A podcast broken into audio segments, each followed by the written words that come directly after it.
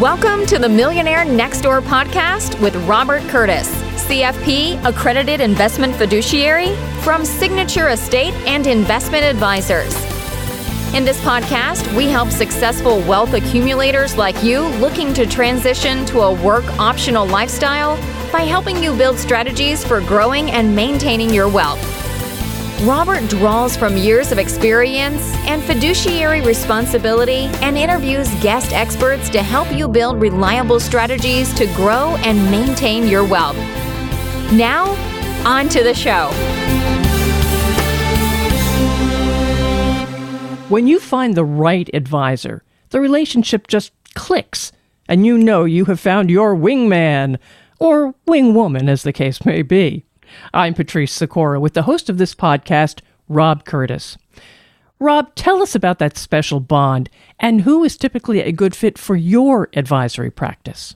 Yeah, that's sure, Patrice. The the podcast actually called the Millionaire Next Door podcast. As I like to call it, it's it's the overnight proverbial 25 year success story. That that's who I tend to work with and and sort of be that wing wingman or wing wing person for i got a really nice comment from one of my earlier podcasts. One of the one of my clients listened to it. Uh, he he gave me some feedback and he said that's really great. I really like the podcast.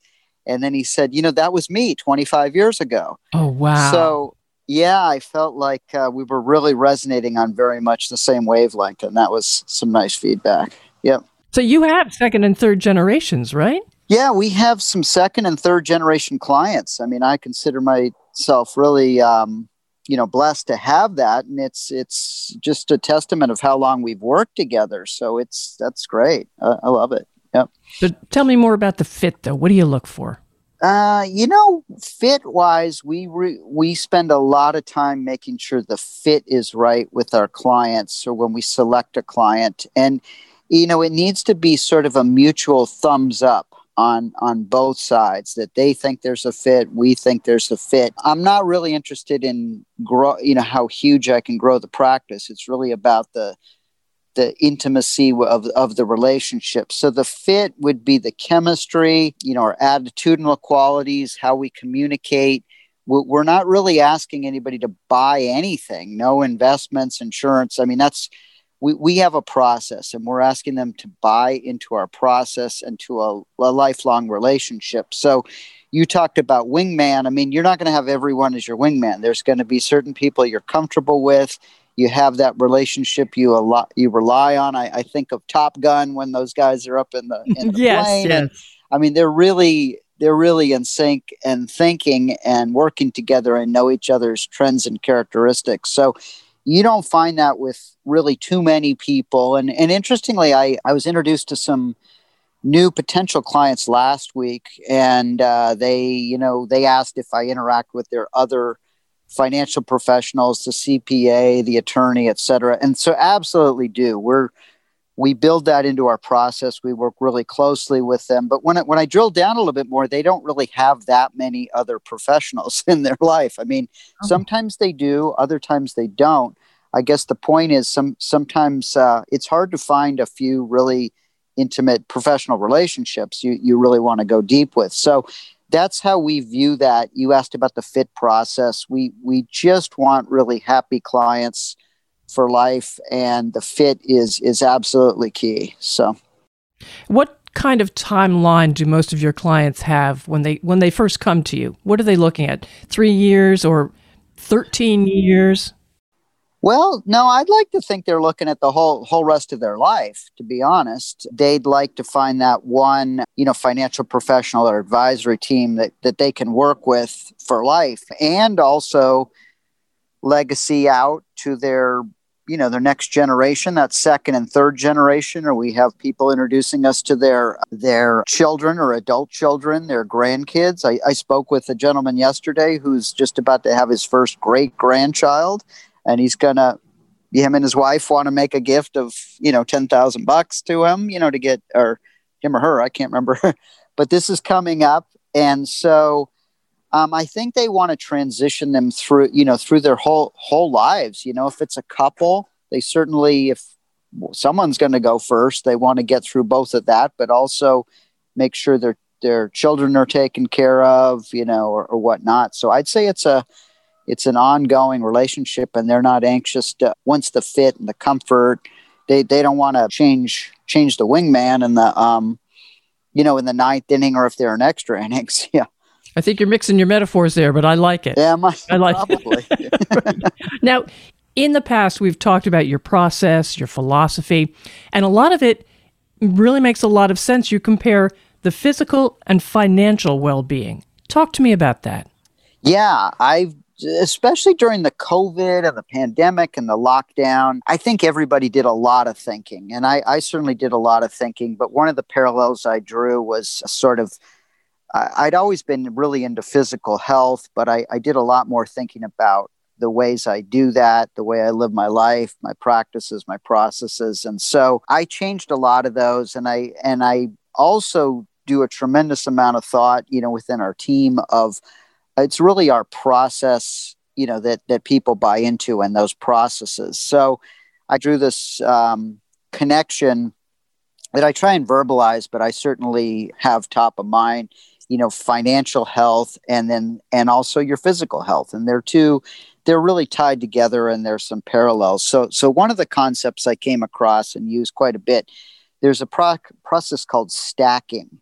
And what i mean by that there could be multiple processes we're using with clients or or even just with respect to your own health any one of them on their own is is important and makes a significant contribution. But when you do a number of these processes or, or things or practices and you you know collectively or synergistically if you're doing for your health if you're doing eight or ten things really well those stack together really nicely and you know put you in a position of of being in better health right? Or you know staving off covid or getting through colds or avoiding them et cetera, et cetera. And the same is true in your financially. So let me explain a few of those with respect to the physical side and then some of our processes on the um, you know that we look at the on the financial side but that's that's the parallel there's a term i use called the four doctors and this is actually you know we're we're actually primarily responsible for our own health. I mean, you do, you want to go see the doctor periodically for regular check-ins and whatnot, or if you're really sick. But but it, most of them will tell you it's better if you just stay away if you monitor your own health and you don't you don't need them. You avoid getting sick, etc. So the four doctors I, I talk about this is in a big level would be I mean sleep. It became aware to me how important sleep is it's it's really probably better than any medicine. It's really important for your you know your immune system, for your ability to pay attention, and for me to to be present for clients, to be there for my family, you know, for my community, you know, and, and it's, but we live in a society that sort of de emphasizes it, right? Or this whole will, will sleep you know, I'll sleep when I'm dead or or work into the wee hours or get up crazy early and then you don't I can live off 4 hours of sleep. That that's really suboptimal. Your body will pay a price. So sleep is really key and I'll I'll talk about some more about that, but I've really dialed that in cuz it's so important for your body's restoration, your recovery, to be ready for the next day, to be alert, to be on top of things. Movement, I talk about, that's another one of the four doctors. I mean, there, there's obviously exercise, and a lot of people are obsessed with going to the gym and crushing a workout and moving a lot of iron and stuff like that. I mean, you don't, that's great, but there, there could also just be movement around the house, you know, simple walks, walking the dogs sometimes I think, you know, even if I'm just doing the dishes or moving up and down the stairs, the point is sort of that sedentary lifestyle. And, you know, a lot of people, they don't want to just, just sitting in the recliner all day with a remote control and a bag of chips. you know, maybe after you've had the movement and the workout, but any rate, it's important to be moving. Um, nutrition is really important. One of these four doctors, um, you know that's that's an interesting area I've spent a lot of time with, and so there's a lot of processed foods out there, you know, and you'd be shocked when you read the labels or all the things that sound healthy, but if you just read the labels and or the ingredients, you'd be shocked. So the, the other the other thing going on, I don't know if you're aware, but a lot of our, from what I understand, our our soils, uh, you know, across the world have become very depleted of minerals and nutrients. And so people think they're getting all these, you know, even eating vegetables and things like that. They think they're getting all this great nutrition. They might not be getting what they think they're getting because of all kinds of overtilling and a, and a lot of industrial processes. And I, I've heard, I've heard that in from qualified people in the 1950s, like like a head of like if you ate a head of lettuce, like today, to get the same nutrient dense or quality or all that vitamins and minerals, you'd have to eat like 25 heads of lettuce. So that's, that's, a lot of lettuce. That's a lot of lettuce. So it, it just drives home a point, you know, that it's eh, it's become difficult. We really need to stay on top of it, even though we need to know what what's going into our body. And then I'm going to make a parallel later. We need to know what's going into a portfolio. They're not all the same. Hydration is a fourth of the four doctors I talk about. Just really important, even small, small diminution of your your hydration and it's really impactful on your whole body and you know for example sleep i've learned um, you actually lose quite a bit of water while you sleep i mean you've got your anywhere six to nine hours your sleep so you're not drinking anything but just all that breathing, breathing in and out tends to deplete you. It, it actually uses up an awful lot of water. So in the mornings, I hydrate quite a bit. It's just really important to get your body hydrated. So when you say hydration, though, are you speaking totally water? Just um, water? Well, everybody's personal. I actually, um, I do water, but I, I put supplements. I, I actually use a lot of salt, really high quality, like mineral salt, and I have some liquid minerals and I put other things in there to, to supplement it. So that's part of my process. But it's not just straight water all the time. So, um, but the point is, you know, all these processes are important, and and the stacking of them and regular practice and awareness. Um, I'll give you a few others on a deeper level. Like one of the first things I do when I get up, I've learned is I, I get outside and I get some sunlight in the first five or 10 minutes. This is super, super important um, and I don't mean looking out the window, unfortunately, because it's a huge it's a huge difference from actually even on it's a cloudy day here in Southern California in uh, late late August. I'll take it. I'll take it. That's great because usually it's you know could be hundred degrees.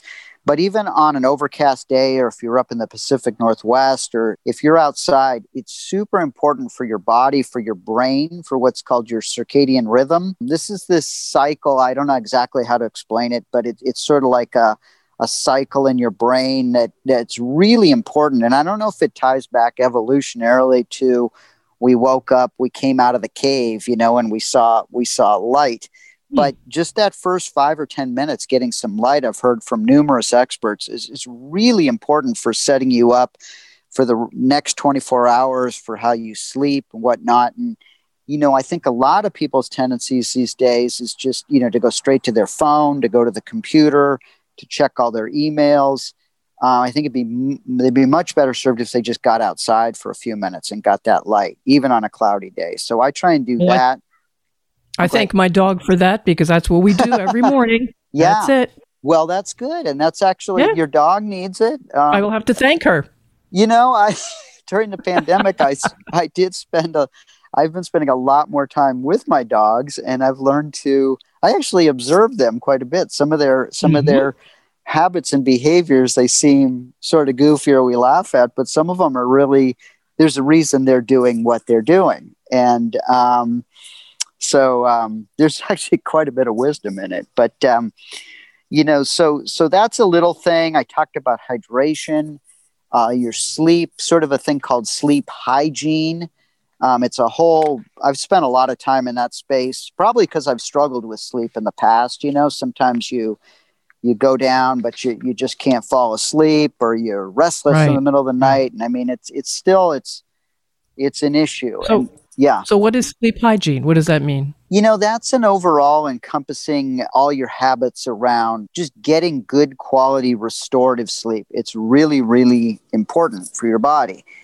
And so, like getting to bed about the same time every day or every evening, you know, mm-hmm. um, getting up about the same time, not having various that that confuses your body. That's why when you travel and you go sure. to between time zones and stuff, it's really really upsetting you know two or three hours it, it it disrupts your circadian clock so doing that i've learned I've learned a process in the evening. Probably it's because because a little bit of aging, but you know, I need to unwind and stuff. Maybe reading a book, um, not overstimulate myself too late at night. There's it's just a process to wind down to be ready to go to sleep, and then you want to wake up refreshed. And I'm very active, you know, physically, and I compete a lot on some tennis and stuff like that. So for your body, just all that repair happens during the evening.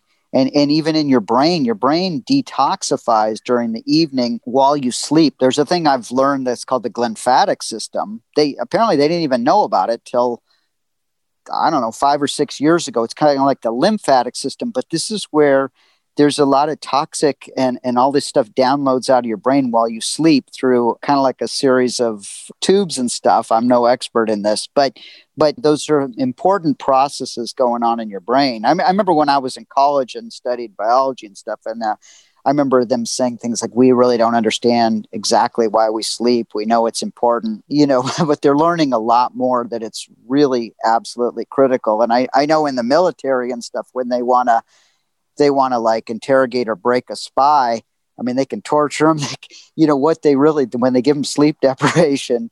Sleep deprivation will do that's it. Sure, the thing that cracks them more so than you know even physical stuff. So, anyway, so a lot of that together is called you know is called sleep hygiene. Okay, and um, you know another thing i'm uh, just a lot of things we stack together I've, I've started doing i'm not great at fasting. I really like to eat but i do a lot of time restricted eating. What this means is i i try to maybe not eat before 10 a.m in the morning. I mean most people get up and they just eat their breakfast right away and i understand if you have to get to work but evolutionarily, I don't think we did that. I don't think we popped out of the cave and just started having a bowl of Cheerios or something. So, you know, they would go for quite a while before they ate. And and then another thing is, to, you know, eating. I, I kind of feel like this older person now, but eating earlier is much better because I can then. Um, if you have this time restricted eating, meaning a window of 14, 16, 18 hours, it sounds really hard to achieve. But if, if you just sort of eat a little bit later and then you you eat you know in the morning and then eat later or earlier in the evening you can restrict this. I mean some people dab it down to a six hour window or an eight hour window and i'm not hungry at all. I have plenty of energy. But the point is you actually give your your stomach and all your digestion and all that and all those organs a lot of time to process all that and to sort of clear out. And that's to clear really out exactly yeah. helpful. And if you eat late at night it's just or in the evenings or these late night snacks you know when it's time to go to bed your body's doing a lot of digestion. And that's not really good. It should be doing other things. So so these are just little processes i've learned. You know i, I eat earlier time restricted eating, you know, all these processes stacked up together are working much better. And I see it because I compete physically and I see it on a physical level. And then even with my thinking or interacting with clients or how I show up for, you know, my family or my friends or people or my community or those that need me, I'm just more engaged. I don't have the the the spikes. I don't have that as much of that afternoon crash. If somebody calls me and wants advice at 3.30 in the afternoon i don't want to be in the middle of a, a drag or a lull versus someone who call you know we we interact with at 10.30 in the morning. They they deserve to have the best of me. And you would hope the same of whoever your doctor your surgeon the pilot. You know the reality is most a lot of people have a lot of swings and so we you know i'm trying to dial that in more. Now on to sort of the financial planning and how and our process as a team as as you've been speaking, it, it I can see where financial planning will will mesh with this, but but go for it. Tell us more exactly. Yeah, so it's um you know it's a it's our whole overarching holistic and uh, process. I mean, there's a number of these strategies we use, but that all stack together. And it's that cumulative or synergistic effect that really produces a result. They're all they're all good but taken together. And we're always looking to to improve or dial this in even further or or make adjustments. But but let me give you some examples. Um, i talked about the food and the nutrient quality and things like that. Okay it's really important if we custom build portfolios and we manage them for clients it's really important to know what goes in those portfolios they're not all the same so if you own a mutual fund or an ETF, under the hood, the the components that make that up could be really vastly different. You know, probably the best example I can think of. There's the S and P 500, which most most people know that you know the 500 largest stocks in the U.S. Very common index, the S and P 500 index. There's actually two versions of this, which most people have no idea. Um, there's an uh, cap weighted one, capitalization, which most people, that's what's most commonly referred to. And there's one called an equal weighted. And so the the capitalization weights these by by the size of their market capitalization. So Apple is the largest company out there. But Apple, Microsoft, when you look at like Amazon, those are just huge companies that absolutely dwarf others that might be number 200 or 300 or 400 and and even in the top 25 or 50 i mean it's a huge chunk of the capitalization those bottom 450 are much much smaller contributors. The, the the dow by you know is a is a different index but it's subject to these as well.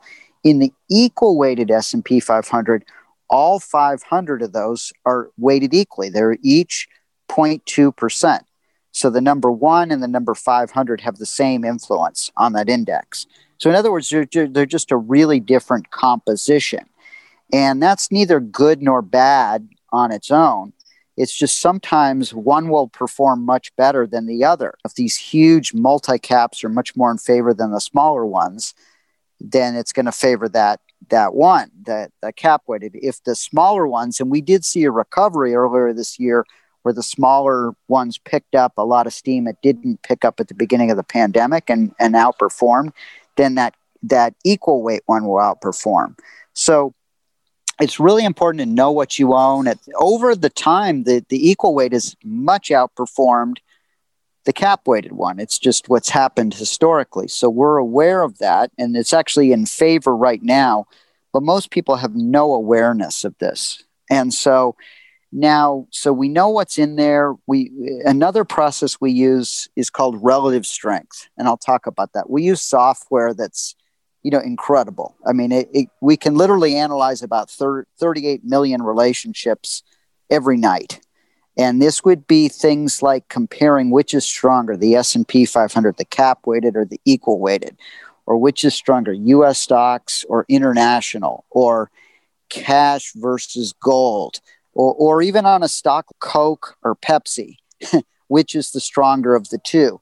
And I would like to uh, the the old Pepsi challenge, if you remember that. But um, figuratively, you could put the two together, kind of like an arm wrestling match, right? If you think of the, you know, two people are someone's going to win that thing, and one hand's going to go down, and the other, and the guy who knocks them down is the victor. So we can compare those two, and if we have a sense of which is stronger uh, amongst tons of relationships. That's a very important factor. Clients, we, we explain that to them and conceptually, but they really don't know how to look through all this stuff and they don't know how to judge that. But we we do that for them, and that's part of our process.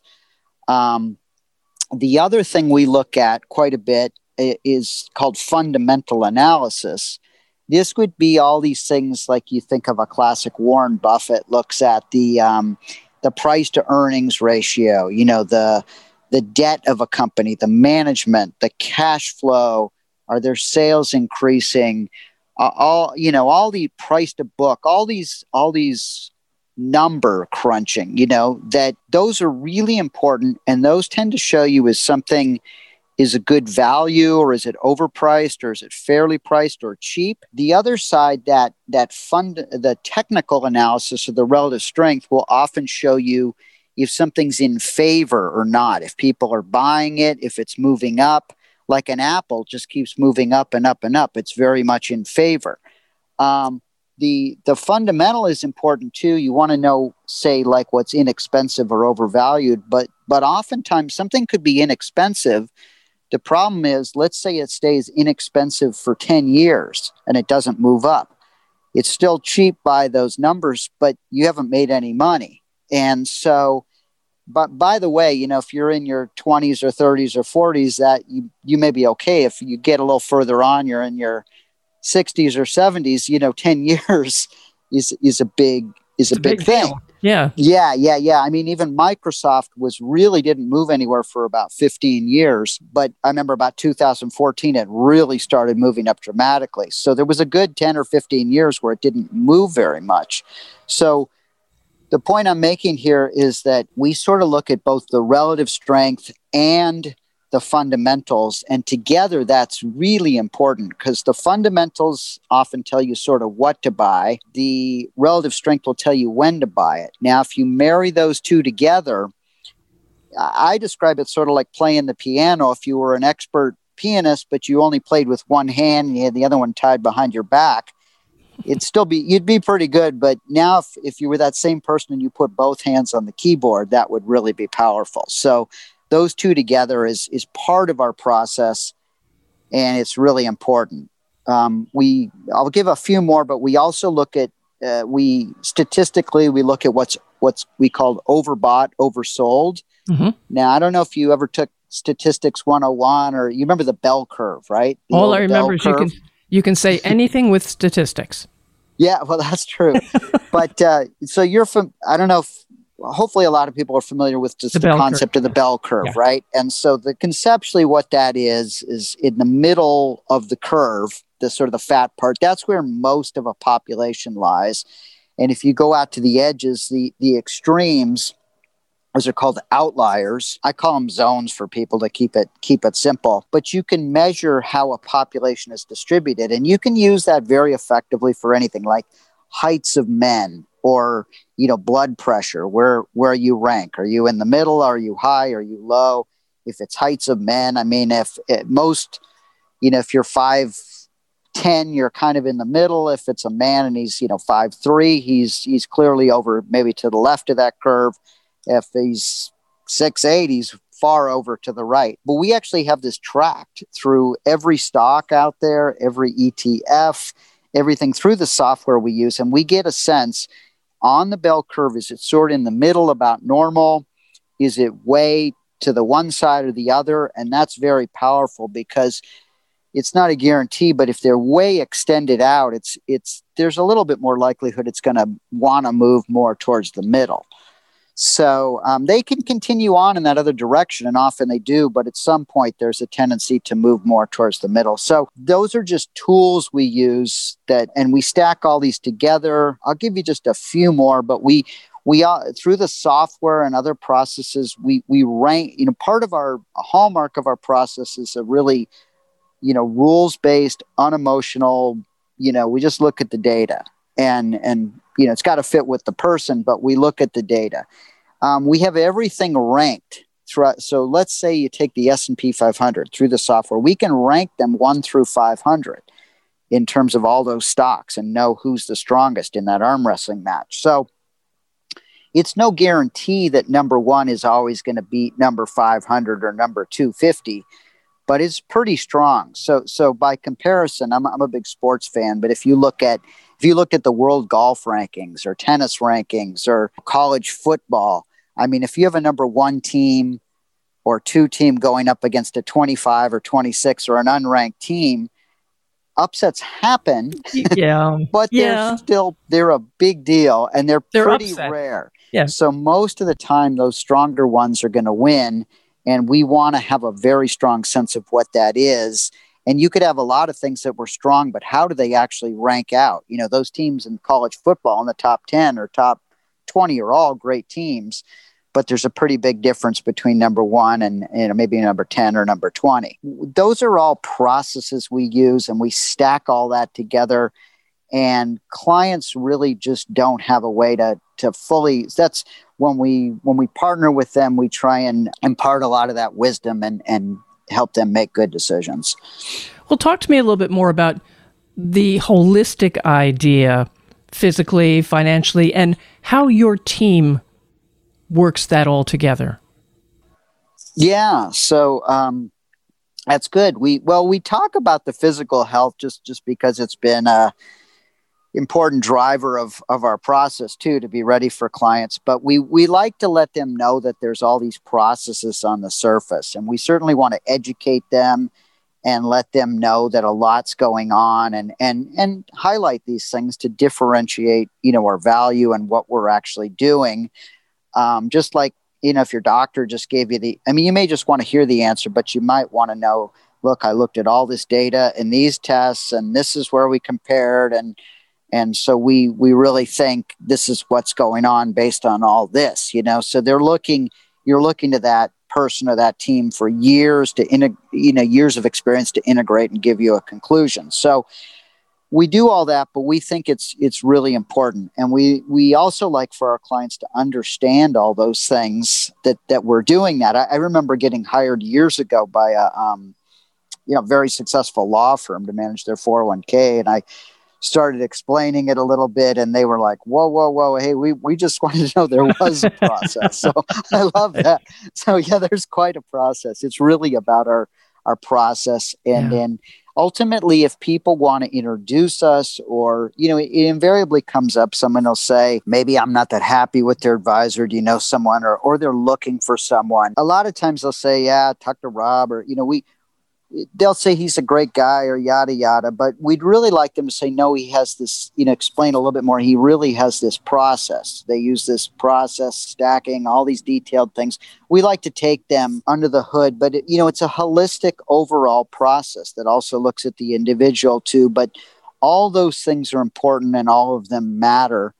And um, we're paying attention to those things and we're, we're making sure they're on course. And if they're off course a little bit you know, it's not that we necessarily need huge wholesale changes. Sometimes it's small little tweaks or course corrections that can put us right back on track. So, so that's kind of how that works. Tell me more about um, some of the processes you're using. There's one that really caught my eye. This check a month strategy.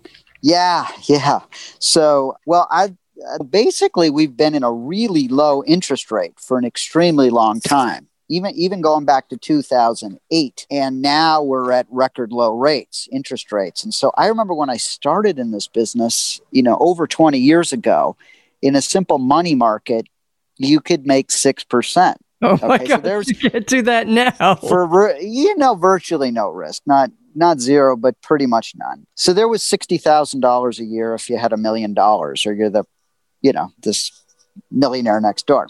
Today, you'd be lucky to get $60 a year. I mean, I literally see it with accounts with big amounts of cash, and it's just, you know, or your interest for the month, you know, six cents. you know, that's not that's not going to work. That's been an ongoing issue, and it's really made it difficult on, on savers, on retirees, on people who who maybe want some more conservative type strategies and it's kind of forced people to be to take on a little bit more risk so, and we know inflation is there, okay? We, we see it all the time. Everywhere I look around, prices are going up. The p- price of the postage stamp just went up apparently on uh, Sunday or Monday of last week. So that's a small little thing, but everything's going up, and they they like to tell you that it it's not, but it is. So so interest rates remain extremely low from a historical perspective. There's a thing called the U.S. 10 year Treasury that's the government bond, 10 year treasury bond. It, it's at 1.225%. That's as of 817 of, uh, or August 17th of 2021, according to Dorsey Wrights, Dorsey Wright and Associates. So this environment makes it difficult for investors to generate significant income through their fixed income holdings, which can be problematic for those with a requirement for, for a steady stream of income from their portfolio, like retirees. And I have a lot of these folks who do rely on it, or maybe they've retired and they've pivoted to where they want some steady, steady income off their portfolio. So as a result, um, I've had to look outside of fixed income to meet their income needs. And, and while many of us are indifferent to whether our returns come from sort of price appreciation or return of the income from, say, a dividend or interest, and they can simply forego the yield when fixed income or high yield stocks are out of favor. This is not always the case for those who rely on their portfolio for monthly income. So, so for those folks, one strategy I use is I call it the check a month strategy. I'm, I'm getting to your questions, but I want to explain, you know, the low interest rate environment, why it's so necessary. So, The check a month approach involves buying a group of high yielding quarterly dividend paying stocks with a dividend payment spread across the quarter so that the client receives a dividend check each month. When building a check a month portfolio, it's essential to, to select not only high yielding stocks, but also stocks with a healthy relative strength picture. That, that process I just described um, to stack the odds of, of future performance in their favor. Because after all, um, you know, client's not going to be impressed if they're getting a yield of three and a half percent, but the portfolio's down fifteen percent. That's that's just a horrible trade-off. And and the reality is, I see cli- I see a lot of folks coming looking for the highest yielding type things. You know, six, seven, eight percent. There might be a huge amount of risk there, and there's a really good risk of principal loss. And, and I see a lot of articles in um, you know mainstream media touting these really high yield stocks that some of them are just not healthy from a relative strength or technical picture and you're chasing yield. So you're putting yourself at extreme risk. So that's part of our process. So to help you understand a little bit better the last couple of weeks i did some diligence looking at only dividend stocks that were yielding like 3.5% or higher. And I, I took as a universe what's called the S&P 5 1500. This is the 1500 largest stocks in the US. And um, I found there's 156 stocks that are yielding more than 3.5%. Um, so really, you know, about 10% of those stocks. But when I went and drilled down further to stocks that had uh, a strong relative strength picture and a strong fundamental picture, we're, we're really looking at about 23 stocks out of 1500.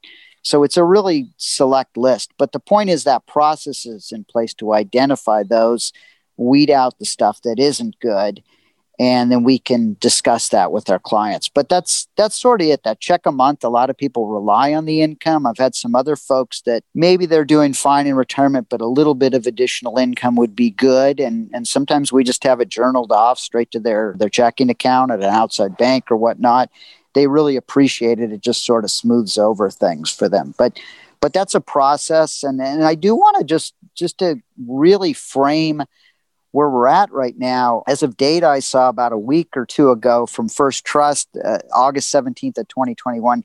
There's $4.5 trillion of money now sitting in money markets. This is an all time high. They're essentially paying 0%. So there are a lot of folks looking to have a conversation around this, some good advice, some solution. I'm doing a lot of this, and I'd be happy to discuss with clients, you know, or anybody who's in this situation. It's it's an awful lot of people. It's affected a whole gen- couple generations. People are still concerned about valuations, but where does their income come from? And if they're earning zero, with inflation, with taxes, they're they're going to lose in the long run purchasing power so they ought to be having a conversation of what kind of strategies, um, you know, make sense. Well, as we're wrapping this up, uh, we're, we're coming up against the clock. Is there anything else you'd like to add, but also make sure you tell people how to get in touch with you to have this conversation? Yeah, no, that's great. Um, to get in touch with me, you know, I'm on LinkedIn, I'm on social media, Facebook. You know, you can email me, r curtiss, C U R T I S S, at seia.com. You can find my firm's website, SEIA, uh, you know, out of Pasadena or Century City. I have a series of videos on there, about two minute videos that go into a lot of these processes in depth. These podcasts are, you know, I think I think they're including some show notes in there of how people can get yes, in touch they with are. me. They are. Yeah, so so those are good ways to get in touch. And please like, you know, rate, subscribe, review. It was really great getting that feedback from the client. And I I heard something great the other day from some authors they said whatever authors really appreciate feedback even if it's you know good or bad they want to hear what people are thinking. So i'm i'm the same. But but trying to wrap up of late i've been i've been reflecting a lot on sort of the silver linings related to the covid lockdown and engaging with a lot of folks and friends and family to, to see what those are for them. Um, and most folks i you know i talk with sort of agree there's some definite silver linings they've seen in their life and, and things they became more of value, you know, to them or aware of. And that they ever realized before. So, so for me, it's simply been a wonderful reset with respect to getting out of my comfort zone on a regular basis and focusing on what's really important, sort of health, you know, self care, put, putting the oxygen mask on yourself first before you right. try and help the passenger next to you. You know, family, clients, the community I serve. Throughout this time, I've had tremendous personal growth on many levels, worked really hard to further refine and improve our internal and outward facing client processes. And the Millionaire Next Door podcast and, and several of the videos I mentioned are, you know, are examples of this. So please, you know, share them if, if you think they're relevant. I hope they're helping during this time. And, and also, you know, we're still in the midst of uh, a pandemic and a Delta variant. You know, I, I really do encourage you, though, to take some time and think about the silver linings you might have experienced, you know, during this process. What are they? That is a great thought to end this with, Rob. Rob Curtiss of Signature Estate and Investment Advisors. Make sure you follow the podcast, The Millionaire Next Door, just like Rob said. You'll get the latest show, share with friends. Yep, give us our comments too. We want to know what you're thinking. I'm Patrice Sikora, and let's talk again later. Thank you for listening to the Millionaire Next Door podcast. Click the subscribe button below to be notified when new episodes become available. The information covered and posted represents the views and opinions of the guest and does not necessarily represent the views or opinions of Signature Estate and Investment Advisors or Royal Alliance Associates Incorporated, member FINRA SIPC. The content has been made available for informational and educational purposes only. The content is not intended to be a substitute for professional investing advice. Always seek the advice of your financial advisor or other qualified financial service provider with any questions you may have regarding your investment planning.